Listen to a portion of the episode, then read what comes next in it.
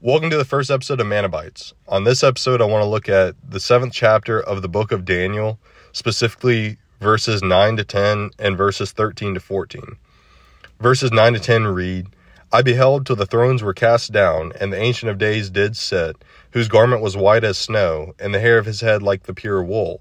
His throne was like the fiery flame, and his wheels as burning fire.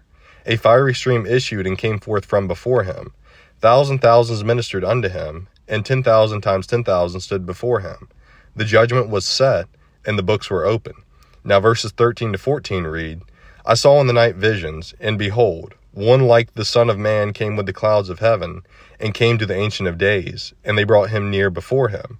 And there was given him dominion and glory and a kingdom, that all people, nations, and languages should serve him. His dominion is an everlasting dominion, which shall not pass away, and his kingdom that which shall not be destroyed. So, in those four verses of the seventh chapter of the book of Daniel, we're introduced to and given more information regarding the Ancient of Days and the Son of Man.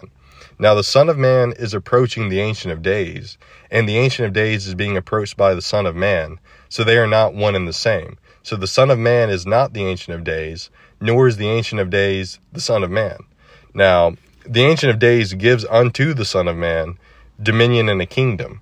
So, my understanding of Scripture is the Ancient of Days is God, Yod He Vav He, the Holy One of Israel, the Creator of all things, and the Son of Man is Yeshua HaMashiach, Jesus the Christ, the one that takes away punishment for our sins.